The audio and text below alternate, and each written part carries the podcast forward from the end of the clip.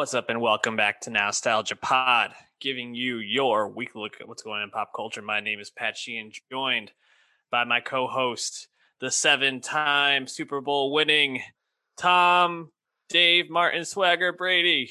What's going on, man? Low. That's that's not how you want to start it, my friend. That's low below. Ter- Uh, ter- terrible occurrence once again. Yeah. Antichrist has renewed his vows to Satan.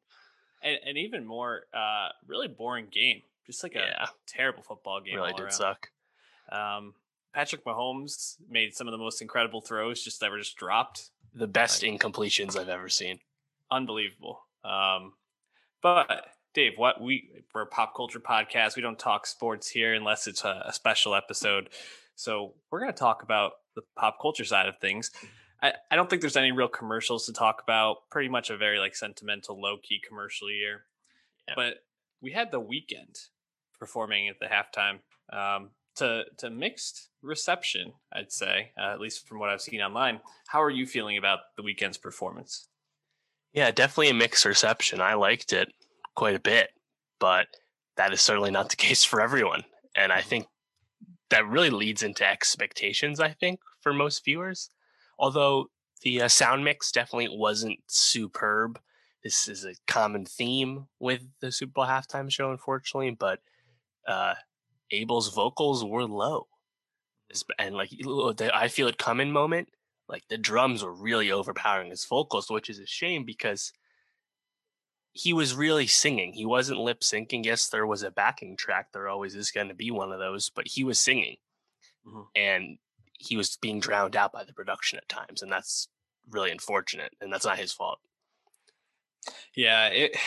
I think the stage setup and just the overall flow of it was really impressive. Like that beginning shot where he was like in the car and like the camera panned out as he walked. I was like, where are we even? Like, where is this happening on the field? It was so kind of disorienting. And then that huge like background where he had all the people with their faces wrapped and the choir with like the eyes and it, Yeah. it was very uh very impressive kind of reminded me of uh kanye west's um tour after the The glow in the dark tour?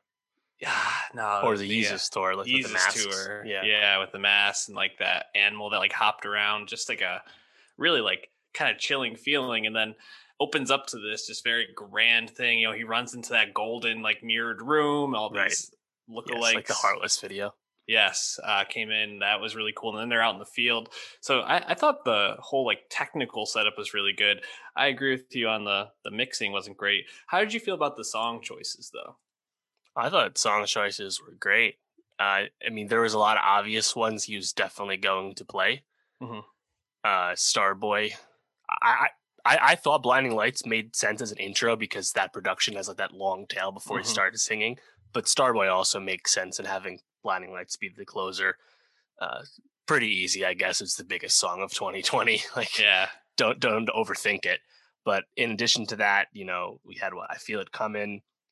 I can't feel my face. You know, Mhm. major hits. Um, after hours, we only got one other song, "Save Your Tears." I thought "In Your Eyes" was a pretty safe bet too. We didn't get a second one though, um, and I, I couldn't help but laugh that on broadcast television you had the Weeknd perform the hills and earned it in particular going long on earned it like in the beginning it's Yeah. quick medley like you like usual but he went long on earned it which is if you we forget you know the song from the 50 shades soundtrack hmm most of his songs is uh pretty x-rated and Yep. the hills is a song about having sex while you're high on coke like Mhm. meanwhile you have like people dressed in like chorus robes singing background on these songs. Like oh it's really funny. And i was like this is gonna piss some people off that are a little sensitive to that. And people were definitely pissed off. And um you know unlike most super bowl halftime shows there weren't other guests even though drake and ariana grande had both been pretty heavily rumored beforehand. Um i mean when you think about the super bowl halftime show performances for me this is on the better side. You know this is for the more recent ones this is on like the gaga side of it i thought she was really good but um it's funny to see people be upset with, upset about it only because I don't really know what they were expecting to come Right. out of this. Yeah, well, he's and he's not a singer. He Mhm. he never is a singer when he does his tours, so you can't expect You him a to. dancer? Yeah, uh, sorry, he's not a a dancer. singer. That's what I meant. Yeah, Yeah. he's definitely a singer. He's only a singer. he's not a dancer, so you can't expect him to be like Bruno Mars and Beyonce. He's not going to be on that level. That's fine. Um, so that you have to kind of compare him to someone like Katy Perry, where it's like grand stage production matching with his, you know, slew of hits and you know bangers at that. And I think that's what we got. And I, and I liked how the production, you know, mixed it up, both like camera angles, like when he did I Feel It Coming, he turns around, there's fireworks in the background. Mhm. As you mentioned, like the indoor room for I Can't Feel My Face, the blinding lights on the field at the end. Like I thought they were switching it up uh, well, which is what they should be doing for someone who's not a dancer. Yeah. Um, I, I I think it's like not necessary to have a special guest for the Weeknd because he has that many bangers. Mhm. Like I, I don't want to take away from him unless it's like someone equal of stature. So I guess like Ari or Drake showing up would have been pretty wild. Mhm. Um, man, it would it would have been nuts if like Drake came in and they did like Crew Love and like went way back. But I don't know if that would have got like the biggest populist hit because that's not like what people want to hear from Drake right now. You know, like Right. but um, And he's I mean, also let's be real. Drake should have a halftime show. Like if they're ever gonna pick a rapper, they'd pick someone like him who can, you know, do lots of low low level, not really rap stuff like One Dance and Hotline Bling, right? Well, I mean, I'm pretty sure he's currently um, recovering, right? Didn't he like tear an ACL or something like that? Yes, Got hurt. So w- when I heard that rumor, I was like, I don't think there's a shot Drake shows up. I thought Ariana Grande maybe like they do a duet together or something like that. But um, yeah, no. Going going back to your your point, I do think someone like Drake, you know, or Jay Z would probably be the two that come to mind. Jay Z would never do it at this point. Yeah, it's he's rum- rumored to have turned it down multiple times at this point. Yeah.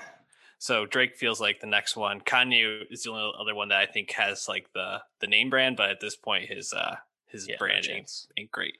So Well, and that's the thing. Like, if it's not Drake and they've never done a full rap set before, very few rappers even come in as guests. So it's like it's tough to bank on that happening. mhm. who who's next? We talked about this before whenever we watched the halftime show, but like there's not a lot of legacy acts left. I think the legacy acts that are left are on the newer end, like uh, like Pearl Jam, Foo Fighters, like the biggest rock bands left. Yeah. There you did Coldplay. But if, if not them and not Drake, then there's, you know, just a few pop singers left. That's really all that's left of this caliber. Yeah, it's it's gonna be interesting. I think they might need to start leaning into like the medley, getting like three or four different people who are performing like more recent popular songs, something that's Right. friendly. It's it's interesting to think about because you mentioned something like Foo Fighters or Pearl Jam. I don't know how far that reaches at this point, especially with younger people. You know, we're gonna talk about Foo Fighters in a second. I don't I don't think these songs are are reaching the teens at this point. So And let's not Tough. forget, Red Hot Chili Peppers didn't get to do it by themselves. They came in support of Bruno. Right. Coldplay didn't get to do it themselves. They had Beyonce and Bruno steal the show. So mhm. they would definitely have guests if they ever picked Pearl Jam and Foo Fighters. That's not not not up for debate. totally.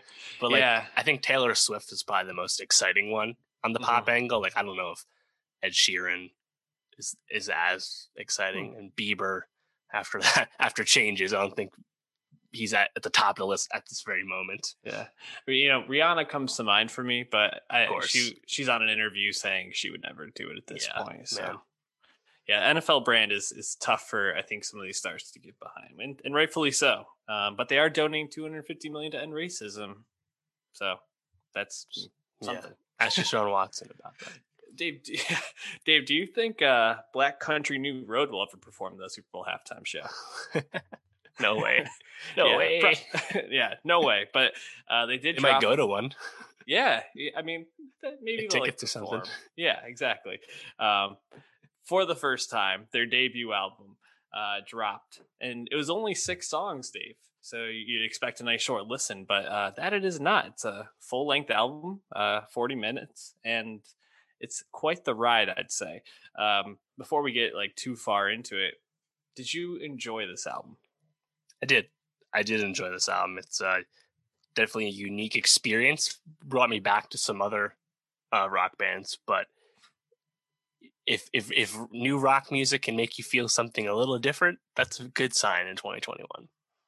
Yeah, and, and anyone that, that's watching on YouTube, if you see what this group looks like, it's uh, you know they're they're pretty nerdy looking people uh, from from their pictures, but once you turn on the sound, the sound it goes pretty hard, and especially the vocal performance, I think will surprise you. It's like this like deep growl almost of a, a sound of a like sound yeah, coming from Isaac register. Wood. Yeah, and uh, they really have this like cinematic quality to them. You know, they they are a, a big band. They're seven pieces, and you know, there's guitars, there's saxophone, there's heavy bass and drums throughout.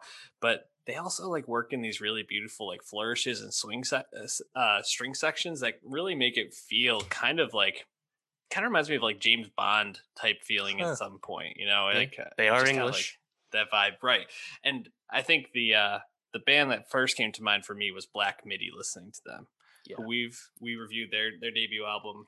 Very exciting band coming out of the UK, and just like a sound that you don't really hear. And these people, you know, the New Country Black Road or Black Country New Road have the same sort of quality where you don't hear music like this made in, in the states right now or at least not that's that's getting any sort of attention um, and uh, it, just as you kind of go through the list every song sounds unique in its own sense which i think i find really interesting especially as you think about um, i think we really give a lot of credit to albums that feel cohesive and even though this feels not incohesive. I wouldn't say any of the tracks felt like they were necessarily like attached to each other. To each other, did you get that sense?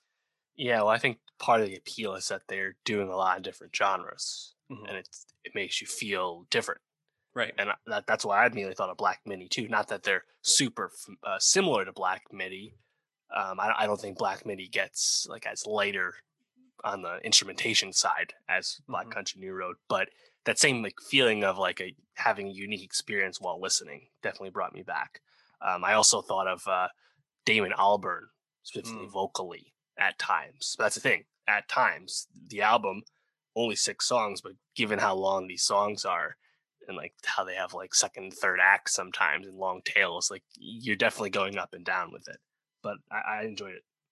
Yeah, you know, um, I think both of those comparisons are are ripe and I, I also had like Car Seat Headrest come to mind. I've seen Radiohead in terms of like the genre uh, bending kind of thrown out there. Um, you know, I think the one place I felt like maybe I couldn't always get into it was the lyrics. Um, you know, it, it's very specific type of lyrics where it's like constantly setting the scene and like making very like nuanced uh, observations about this scene that they're setting up. Mm-hmm. Um, but it, there were also some that really stood out to me, like sunglasses. I really liked how he kept coming back to like, um, like don't bring this into it. Don't bring my dad's job into this, or leave Kanye West out of this. Like those lines, more than adequate. Yeah, right. Yeah, I thought were were really good and like stuck out. Um, I also really liked the song "Science Fair" a yeah. lot references, references, references. um, I thought that was really great. Um, and just kind of like that like feeling of dread all throughout science fair as he's like recounting this like awful experience he had um of like trying to impress this girl and then like setting her on fire at the science fair uh pretty funny um and then probably track x is the the standout for me um i don't know just feels so like the sound just feels so distinct and exciting it's it's nice to feel like there's something exciting coming out of rock music right now and a lot of it feels very samey and bland. Definitely, definitely, and you know, I'm not plugged in enough to the scene to know, but like maybe there's something to uh, London rock right now between Black Midi and Black Country New Road. Maybe there's a new subculture kicking up because American rock bands that are nascent, we're not saying this. Yeah, no, definitely not. So we're gonna add probably one of their songs, uh, which is really like two songs, onto our Nostalgia Best of 2021 playlist. So check that out on Spotify. Give it a follow, share it with your friends. Linked in the description of the show. And Hayley Williams is our next review for today. Flowers for Vases, uh, Descansos. Sorry, I had to add the. um, it's interesting because when we first started recording this show, Paramore had stopped making albums. You know, um, we kind of like, yeah, yeah. Where is Hayley Williams and all of this? And since since we've started nostalgia, I think over the last like four years, we've gotten three Hayley Williams albums. Uh, two that I think we we both thought were pretty good, um, especially the Paramore album, After Laughter. But Hard do we, times. Do we feel like Flowers for Vases continues that streak for her? Well, I, you know, a surprise drop. We mm-hmm. didn't know of its existence till but a few hours before it was out. That's cool quarantine album from Hayley Williams, uh, recorded, uh, you know, uh, arranged completely by her in her mm-hmm. home in uh, was it Nashville, I believe. Yep. Second album in less than a year as a result. Petals for Armor, her first solo album, was largely recorded pre-pandemic. Not the case for the second solo album, but you can tell early on that because this was a Hayley Williams solo joint full stop. Uh, it is minimalist. It is lo-fi. It is acoustic. And you know, I think her songwriting can still shine through song to song, but uh, from sound wise, this definitely had a hard time holding my attention. But that just speaks more to my personal taste. I still think it's well done. Yeah, I I I'm similar in that this is a well made album. I think you can really hear the care that she put into this. She definitely strips back from the metaphor of petals for armor, right?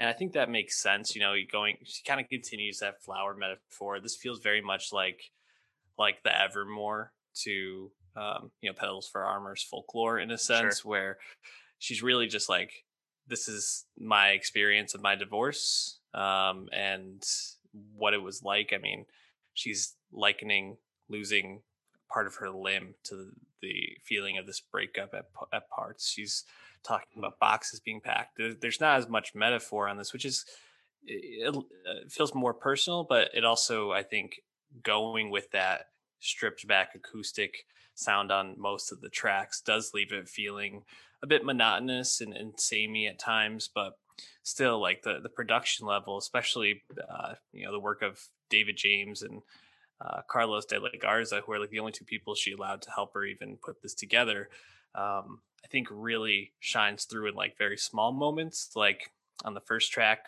First Thing to Go, there's like a, a point when uh, there's like a harmony, and then the tr- there's like a almost like this like rush to the, the song, and then it kind of falls back down. I just thought like the whole album is kind of filled with those things. Another song that really stands out to me, Over Those Hills, has this very like country feel to it, but then it has this awesome breakdown in the second half of the song that just like feels really like rocky and to like kind of pull those two sounds together so distinctly and it, it felt almost kind of like Kacey Musgraves in a sense like the way that that was put together. So I I think there's some really nice parts of it but I do miss a lot of the things we got on Petals for Armor like cinnamon or simmer right. you know those sorts of tracks so yeah, well petals for armor definitely was trying to do a lot of different things that yeah. did jump around a bit this clearly by design is not trying to be that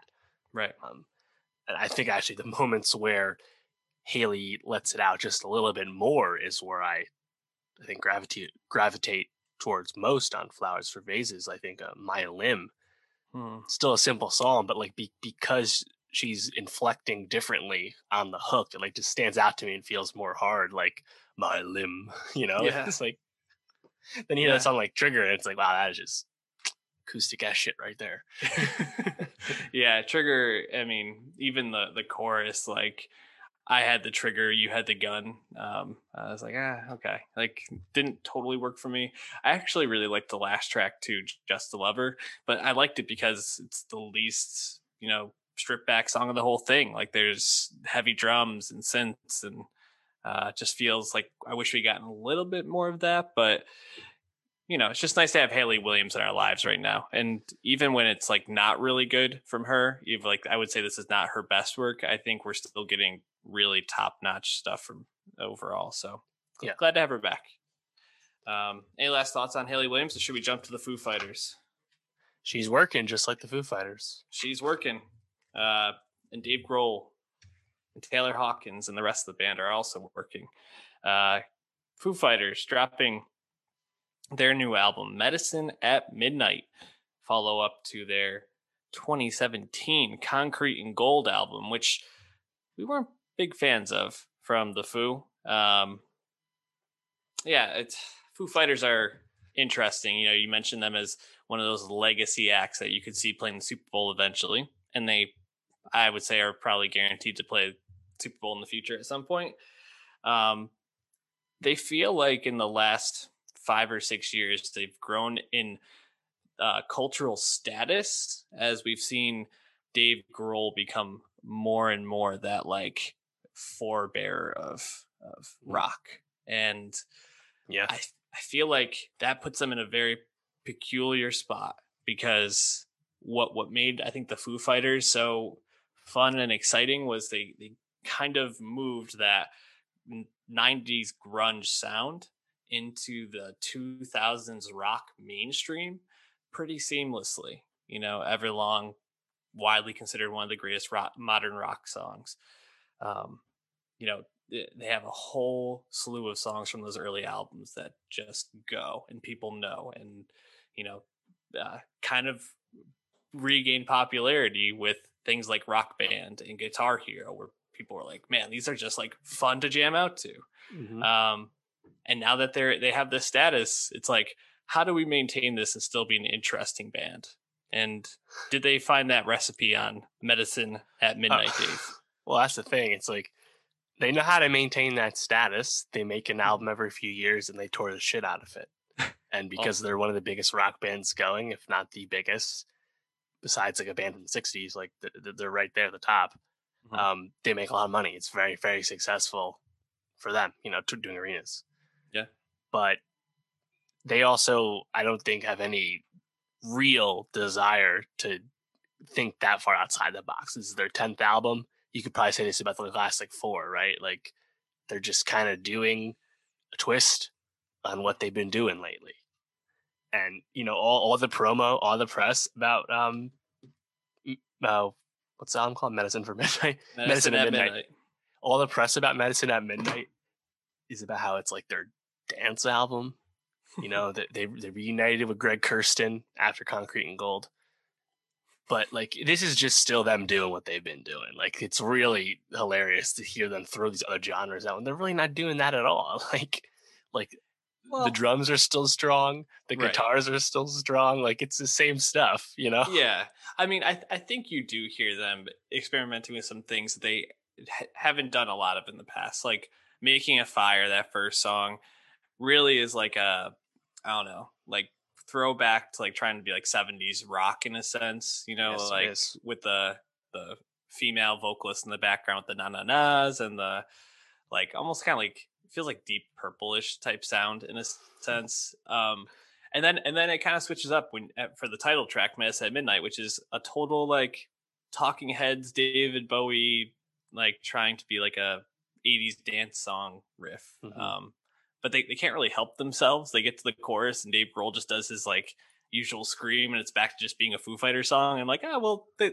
they, they tried for like half a song to like yeah. maintain this, which, you know, good for them. Like do your Bowie impression, Dave Grohl. Like I'm, I'm here for it. I'll listen to it. Um, yeah, well, but that, the rest of it felt pretty piece. Right. Well, and that's the thing for me is I'm not like a huge Foo Fighters fan, so I don't mm-hmm. have like a, a lot to like re- refer back to in their like best stuff. So when I hear stuff like uh, making a fire and uh, shame, shame, and son mm. of mine, and and uh, holding poison as well, I'm like, oh, this shit rips. Yeah, this shit's hard. Hold, I like this. This is good. Yeah, holding the. Now I don't think really it's good. anything, probably not anything special to like a real Foo Fighters fan, but mm-hmm. to me, that rips, and that's unlike most rock I listen to. That's new. Yeah. So I'm like, okay, I'll take that. That's good enough for me. But it may not be good enough for a hardcore fan, but I don't know if they actually care anymore. Like you already have all those touchstones. Do you mind if Right. the tenth album isn't that great? Like everyone's tenth album isn't that great. Right. No, that I- think that's a really good point, and I actually think this is the best album they've had in quite some time. Um, you know, just kind of like running through the albums they've had, Sonic like Highways. Sonic Highway's big dud. Um, in, in my opinion, I think there's some good stuff on there, and I like how they were trying to like pull all these genres from across the country in, but I don't think it really was worked that well. Before that, Wasting Light had one or two tracks I think that really stood out. Um, but then it, you know, it, it really gets back to like 2007 Echoes, Silence, Patience, and Grace from the last time they had a real album that I think stood out to people. You know, you have songs like The Pretender on there, which was, you know, like a top 100 darling that summer. Um, so it's it's strange to just think that they haven't really like had a major hit. And at this point, it's kind of like, can we find one or two songs on these albums that we can throw into like the the arena set list, you know? And and I think I think they did that. I think there's three or four songs on here. You mentioned "Holding the Poison." That's probably the best song. Um, to me, like that that groove is just really really fun and at the chorus and then you get a bunch of like solos on it you know guitar solos drum solos so it sounds great um no son of mine is like a queens of the stone age type sounding song which i'm like cool go for it um and yeah we already mentioned the other two so i think there's enough on here for even hardcore fans to be like yeah this is pretty good so and that and for foo fighters at this point i, th- I think that's a win the one interesting thing though is this was recorded pre-COVID. I mean, they were supposed to be headlining Boston Calling along with Rage Against the Machine and the Chili Peppers this past Right. um, September or August, whenever they they hold it. Or is, are they early? it's Memorial Day usually. Memorial Day, right? They, Yeah. they do a second one in the fall, but yeah, it's Memorial Day. So they were supposed to be, you know, dropping this and uh, touring at this point. So I'm I'm interested to see how much run they get off this album before, uh, you know, people kind of forget about it, and move on to whatever's next. I'm, I'm assuming we probably get a Rage album at some point in the future. Huh, I'm, I'm assuming we're probably going to get a. They had already rejoined, but My Chemical Romance album, so that will probably draw some attention away. So Yep. 2020 definitely sapped that away. Forgot Yeah. about that. for sure. So there's there's some things that will probably come back once things are happening again. But I don't know if this album's going to get a, a long run to it. We'll see. Um, I know I talked a lot during this. Any last thoughts for this album? No, I, I liked it more than I expected to. Yeah, you know, there's some songs that hit, no doubt.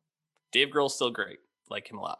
Uh, Nostalgia Best of 2021 on Spotify. Check the the show notes on whatever platform you're watching on. Let's move on to Studio Ghibli dropping their first non uh, hand drawn animation film, uh, Earwig and the Witch. hmm Dave, you are, I would say, the Studio Ghibli expert, bigger fan out of the two of us. I, I know them. I, I know the style. I have not watched the movies. How are you feeling about this Earwig and the Witch movie? Not good. Oh no! Not good, man. Oh no! uh, yeah, it's uh, the first time they did 3D computer animation, and did not go well. This is definitely definitely the worst Studio Ghibli movie I've seen. I have not seen all of them. I haven't even seen most of them, but every one I've seen, I've liked. And I think, as you said, the reputation precedes them as just a, you know, landmark animation house that has a long storied uh, history dating back to the 80s. And, you know, this one, Earwig and the Witch, was directed by Goro Miyazaki, the son of Hayao Miyazaki, one of the founders, the, of course, creator of the most celebrated Studio Ghibli films and the most successful ones. Um, everyone knows the hits, I have to imagine. Spirited Away would be the biggest of them all. But this is the first Studio Ghibli movie that's come out since we've been doing the podcast. And I thought was quite notable. You know, I mean, the last one came out in 2014. And then at that point, the studio closed because Hayao Miyazaki had uh, retired. And then a few years later, it reopened because he said he was really bored with retirement and he's making um, everyone assumes, one final film uh, called How Do You Live, which is expected to come out in 2023. Uh, he's still hand drawing it uh, with with the team, but he used to make about 10 minutes of animation a month. He says now he's only making about one minute, so the movie is just taking a long time. He started in 2016. Yeah. Um, but that's obviously quite exciting. But in the meantime, this is what we've gotten out of Studio Ghibli since they reopened. Um, and Goro, uh, he's two movies before this, Tales from Earthsea and From Up on Poppy Hill. He's like one for two with that. So to have this one, like I think he's like kind of like a pariah at this point for Studio Ghibli fans. But it, it's quite a, I think, a, a disappointing uh, return for the studio because um, they're riding such good momentum too. It's like Hayao's back making a final masterpiece, really exciting, right? Mm-hmm. And the other founder, uh, Takahata, his last movie, Tales of Princess, The Tale of Princess Kaguya, came out in like 2013. Beloved, beloved, beloved. Lost the Oscar to Big Hero Six. That has not aged well. He has since passed. So it's like there needs to be like a future path for Studio Ghibli, right? Because Hayao is making one movie and he's probably done because he's 80. Um, right. What's left? What's next? And I don't think this is a uh, uh, a good sign, at least for Goro. I don't know because you know this is adapted from a novel by Diana Wynne Jones. Not the first time they've adapted stuff to Ghibli. Not everything is 100% original. And that author also wrote Howl's Moving Castle, which was mm. adapted into one of the best Studio Ghibli films. So it's like, I, I, there's a lot that went wrong. Clearly, we can get that in a second. And to me, it, it's just really frustrating because I feel like a lot of people have been getting into the Studio Ghibli movies for the first time because they, for the first time, became available on streaming in 2020 on HBO Max. They had not been streamable at all up until that point. That was kind of like a big sticking point for the studios. They were more fans of like programming it. Like there would be uh, yearly runs where they would be like in the theaters for a weekend, some movies, and the Blu-ray sales were obviously a big part of this as well. So like we're definitely in a new stage for the studio, right? And like the access is there, and I'd say stick to HBO Max where you watch Earwig and the Witch. Don't watch this if you somehow didn't see it already, and watch the good shit. It's all there. It's finally easy to watch. Mm. Um, and I just hope they can learn from this. What whether they stick the 3D or not versus hand drawn. I'm not going to be a big stickler about it because I know like how expensive and time consuming it is to make stuff hand drawn. Mm. But like, man, like you think of the aesthetic of the hand drawn animation and like it's so full of life and wonder and so rich and mm-hmm. Earwig and the Witch, like I think it's animated okay, but like it does not feel super rich. And then when you have this story that's really light on plot, um, it, it, it's quite the big miss. But how do you feel about someone who's not uh, invested in the studio?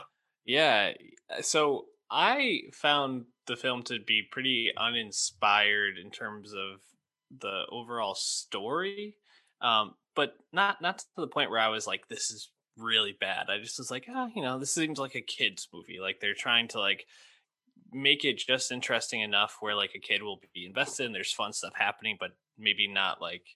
super intense for like an adult is like oh like that's that's interesting or i'm really captivated by that kind of like Dick, pixar really um, is able to thread that yeah. needle a lot. We talk about that.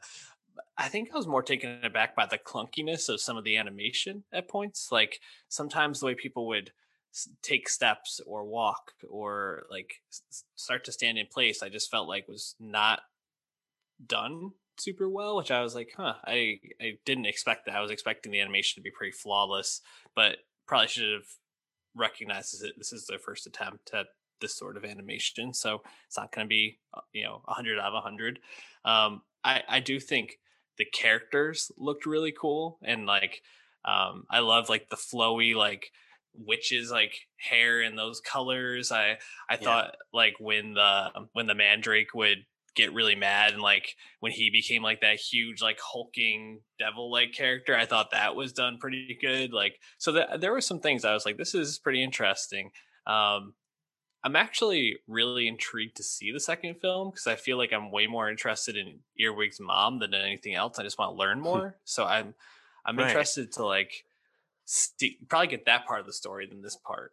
Well, and that was what's so weird because like it sets up with like this whole backstory about why she's like running and Yeah. has to leave Earwig at the orphanage, and that is completely abandoned. Like it's like Mhm. made up backstory as if it didn't even happen. Like, and that that was the thing for me with the movie. It's like I can ignore the animation; that's not a problem. But like, I had a hard time like wrapping my head around what like the central conflict was. Right. Yeah, Earwig like these being in a new people are like antagonists, but they're not. Like Yeah. yeah. and it's like and that's the thing. It's like there's lots of stuff in Studio Ghibli where it's like smaller scale. Not everything's like super grand, like Princess Mononoke. It doesn't have to be like that. But like, I, I just found it kind of unfocused, Hmm. and was having a hard time trying to like latch on to like what I'm supposed to be learning, what journey I'm supposed to be on. You know. So Yeah. I guess like it's a meta criticism because I'm comparing it to like more richer narratives from the past from Studio Ghibli, but Sure. Well, yeah, that's a good point. I think the conflict that they kind of came back to at the end was like, how does Earwig take control, uh, you know, of, of whatever place she's in? And the tension was that she wasn't able to do that, but then then she she figured it out by the end. Um, and then I guess like the next conflict is going to be making sense of her mom being there, but I don't know what's going to come of that. Uh, notable, um, some great voice actors in this. You know, Richard E. Grant is uh, Yep. the Mandrake. Dan Stevens is her friend Thomas. Um, Yeah. wanted more of him as the cat. yeah, Kacey Musgraves um, is the the mom. So I'm like, Again, I'm, I'm barely in. though. She's barely in it. Right, I'm in though. Let me uh, let me hear these people voice act. So hopefully Yeah. we'll get some more of that in the second film. I want to hear more of what you didn't like though, because I, I can tell that you're pretty disappointed with this. I say in general they do a good job with like the dubbing English voice cast. Remember uh, Christian Bale is in uh, Howl's Moving Castle, I believe, and Shia LaBeouf, young Shia LaBeouf was in one of them. Like they they always get good talent to do the English dubbing. Um, but yeah, no, I think for me it was just like the story story didn't grab me, and like I feel like the like that kind of like whimsy you can expect from like smaller scale Ghibli stories. Uh, I just didn't have, and maybe maybe if the animation was hand drawn, maybe I I, I'm- would have been more forgiving. But for whatever reason, I just had a hard time like connecting connecting with it. Like every time like they're in the uh the witch's like lab brewing Yeah. area, I'm like waiting for like some like sparks, and I just didn't feel like I was getting them. Like as a kids movie, you know, I- I'm sure kids are entertained watching Earwig. You know, Mhm. have fun and like torment these these older people and stuff. like it, it's all good fun. But yeah, I think like thematically, I just kind of was ho- thinking it would be richer than it was. Yeah, yeah. It it, it was only uh what eighty minutes or Yeah, it was something short. like that. It was short, so it seems like they're setting up for maybe a couple of movies attached to this in the long run. We'll see. And, and that'd be interesting too if Studio Ghibli increase their output to that degree. Because Yeah. as of right now, we only know of the one Hayao's working on. We don't know of any other projects. So right. that'd be interesting. We'll see how it goes. Uh, Earwig and the Witch. Maybe don't check it out, but watch the other Studio Ghibli movies. Yeah, you, you can do better. do watch Malcolm and Marie though on Netflix, the Sam Levinson uh, pandemic conceptualized and created and filmed and shot movie uh, starring only two characters, and Zendaya and John David Washington, two people we like a lot. Um, Mhm. you know, black and white movie. I think that's a a bit awards baity has been the word thrown around on it. Um, and you know, I, I think I can agree, but uh, I will say the one thing I came away from this movie is it's beautifully shot and like very aesthetically pleasing to look at the whole time. I, I thought Mhm. that was probably my favorite part. Um, there's some things I don't think I like so much, and we'll talk about that. But Dave, how are you feeling about Malcolm and Marie? Yeah, I liked it. It's definitely unique. Has a lot going on. A lot a lot is happening with the discourse of this movie in a short time, no question. Um, but I did like it, even if it's challenging. A lot of people don't like it at all. Yeah, it's it's sitting at 53 percent on Rotten Tomatoes, which I think if if you had told me that on Friday, I would have expected the movie to just be really bad. And I don't think the movie's bad at all. Like I think it's like I, th- I think the performances are, are pretty good. Um, I think Zendaya much better than John David Washington, in my opinion. Um, I think that's also kind of the characters in this movie. You know, a lot of dialogue. Yeah, it's it's heavy um, in terms of like it's like two people kind of going around the ring and just like throwing punches nonstop. It's it, and th- there's one part, I think it's near the end. I think he might say a couple times where Malcolm goes, "You're exhausting," and I just was like, "This movie is exhausting. Like, I, am my, my brain is tired listening to you two go back and forth all night." Were you feeling the same way? Yeah, yeah, yeah. It's tough, and you could tell like John David Washington. I feel like he just kind of settled on that one gear for his performance. Like I like I, I, like it. Like he's he's just has movie star qualities like oh, Zendaya. Yeah. You just like looking at him and watching him speak and do mm-hmm. things and walk around. But like you could tell like he was having trouble like keeping up with the dialogue and like you know, I mean you, the meta nature of the film leading that into the, the reception is interesting to think about because this was like a really buzzy thing. It's like oh, they shut down Euphoria season two production like everything else. Sam Levinson made a whole new script and filmed a secret COVID movie in two weeks with a 20 person crew, and he made it with Johnny Washington Zendaya. Wow. And the Netflix is like, wow, here's 30 million. Like, we'll, yeah. we'll run this for Oscars. And it's like, oh, wow. Like, it, it was all gearing up and like all this mystique, right? And then fast forward, and it's kind of like the mystique about his uh, second movie that came out in 2018, Assassination Nation, buzzy movie, big Sundance sell, mm-hmm. and then kind of a mixed reception, you know.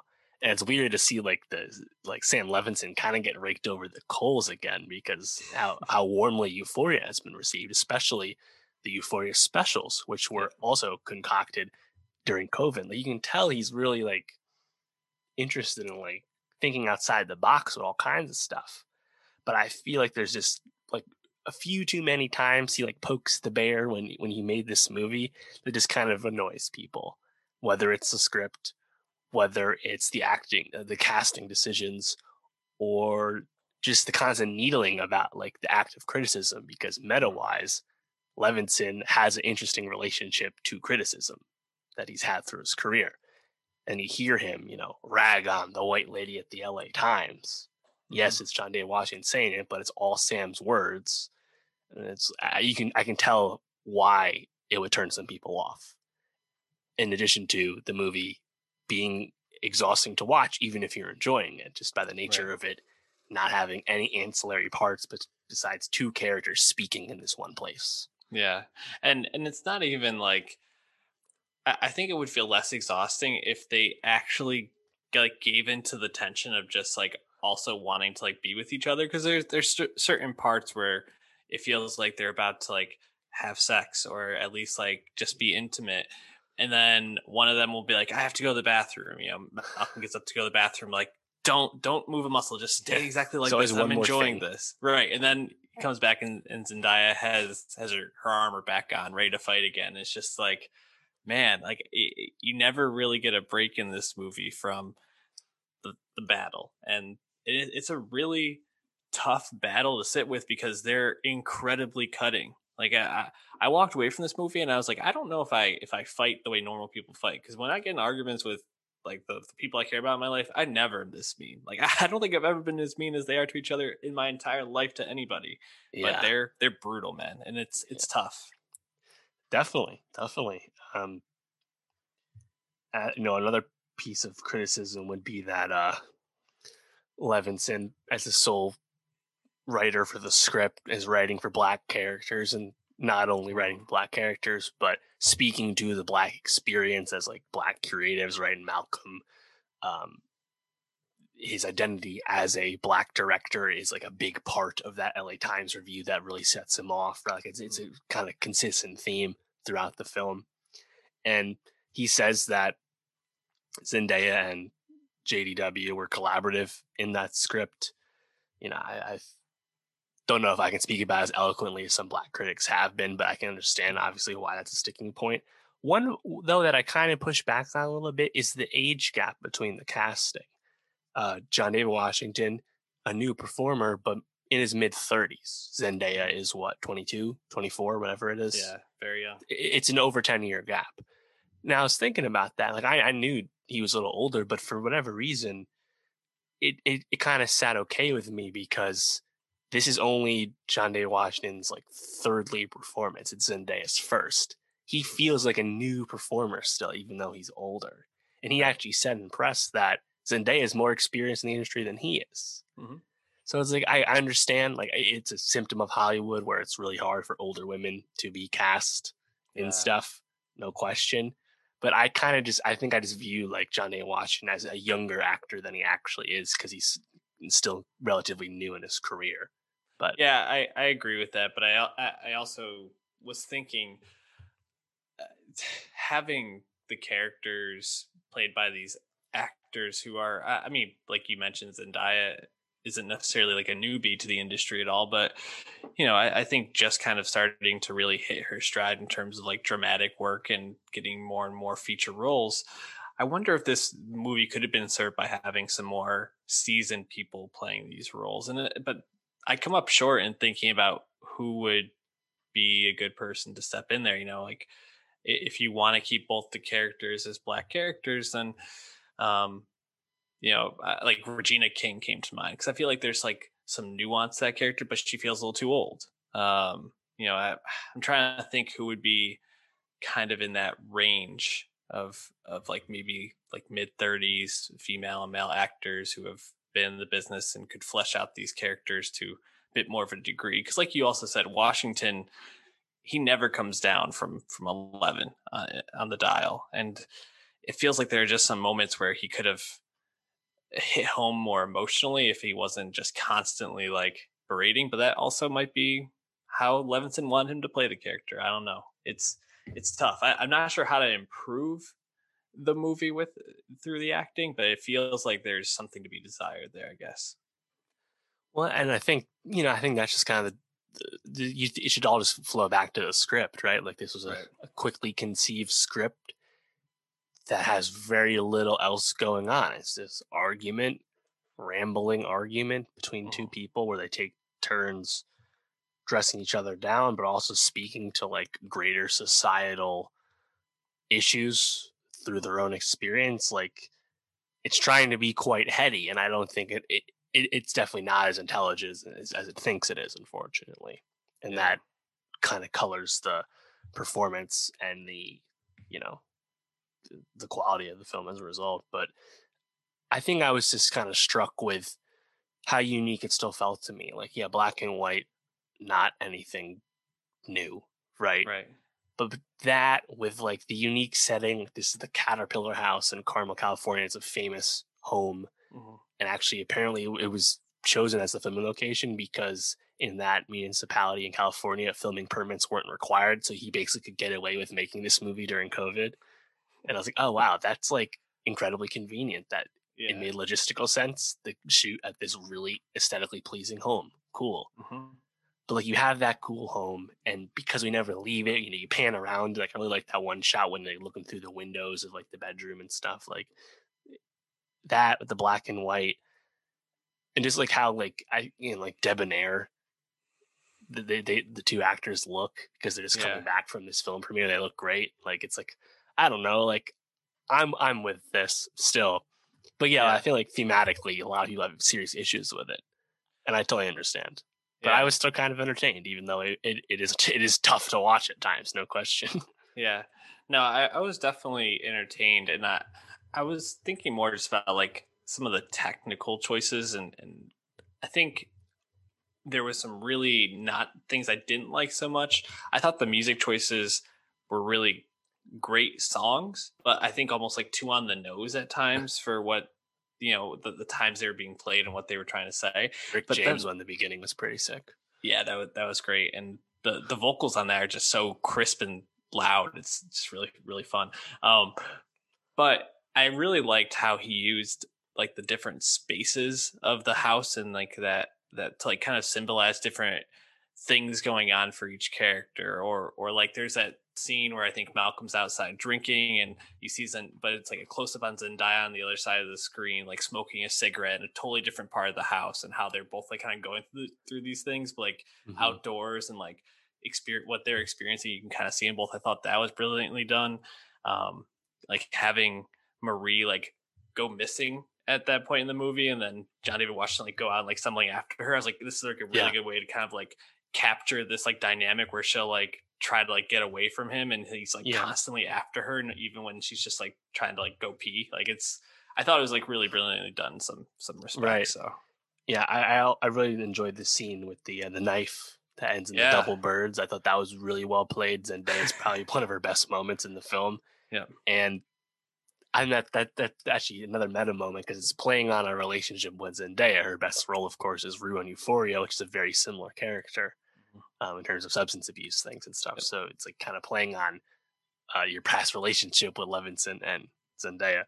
Um, I think if, if one one moment that I really enjoyed in one of the many rambling moments from Malcolm, I liked how he really and th- this is really just Levinson's voice box, obviously, but like I really enjoyed the comment about um criticism that like just kind of picks apart the choices made and suggests hypothetical alternatives versus actually just judging what was done. And I'm like, oh, I really like that. I agree with that. I think that you know that's like really hacky criticism. We all do it. We we certainly do it too. But I think that's a really good point. Like, yeah. uh, and I, I liked hearing that. And some of his other points maybe mm-hmm. aren't the best points, you know, or it's kind of like really like dramatic. But that one I think really stuck with me in terms of like because the, the topic of criticism comes stay, stays a topic in the film much longer than I expected. I knew it was going to be in there at some point. I didn't know it was going to be this prevalent, but yeah. I did enjoy that moment. No, I, I, I think there's a, a, lot to like about the movie. I think the criticisms are fair though, and um, overall, I'm just grateful we got this movie. Um, you know, yeah, kind of given the circumstances, cool. how it's brought about. Um, I love seeing those two actors together. Um, I hope we we get to see them act and other things together too, because I, I, feel like they they definitely are at each other's level for sure. So, um, last question for you on the movie, Dave. Um, do you eat your Kraft macaroni and cheese like that, like a savage? yeah, he was a loud eater, huh? Yeah, just really shoveling I, it in. I saw one review that was like taking it the other way, and it's like Marie doesn't need to be this dramatic about making box macaroni and cheese. Like, That's true. You're not like, slaving at the stove. Like, no. relax, girl. yeah. I, I, think it was just like, and yeah. another thing at that point. But yeah. Um, all right, we're gonna wrap up there. What do we got for next week? Yeah, I just wanted to mention real quick. Um, oh. Sam Levinson. I was looking at his stuff. We know Euphoria season two is in progress. Uh, we'll, we'll get it when we get it. He also has a screenplay credit on Deep Water, which is the Adrian Lyne movie coming out later this year, which is where Ben Affleck and de Armas met. Yeah. I was like, huh. I, I wonder what he brings to that movie. Interesting. So we'll find out in time. Uh, you mean Ben Affleck, the uh, Critics' Choice Award uh, nominee for the Way Back for Best Actor? Did you see the Way Back yet? I did. It's not bad. Yeah. He's pretty I enjoyed good. it. Yeah. yeah. I liked it. That was one of the last movies I saw in the theaters pre-COVID. It's on. It's on HBO Max. If anyone wants to check it out. Yeah, check it out. What we got for next week? Uh, so we got the Slowthai sophomore album, Tyron. Excited about that. Um,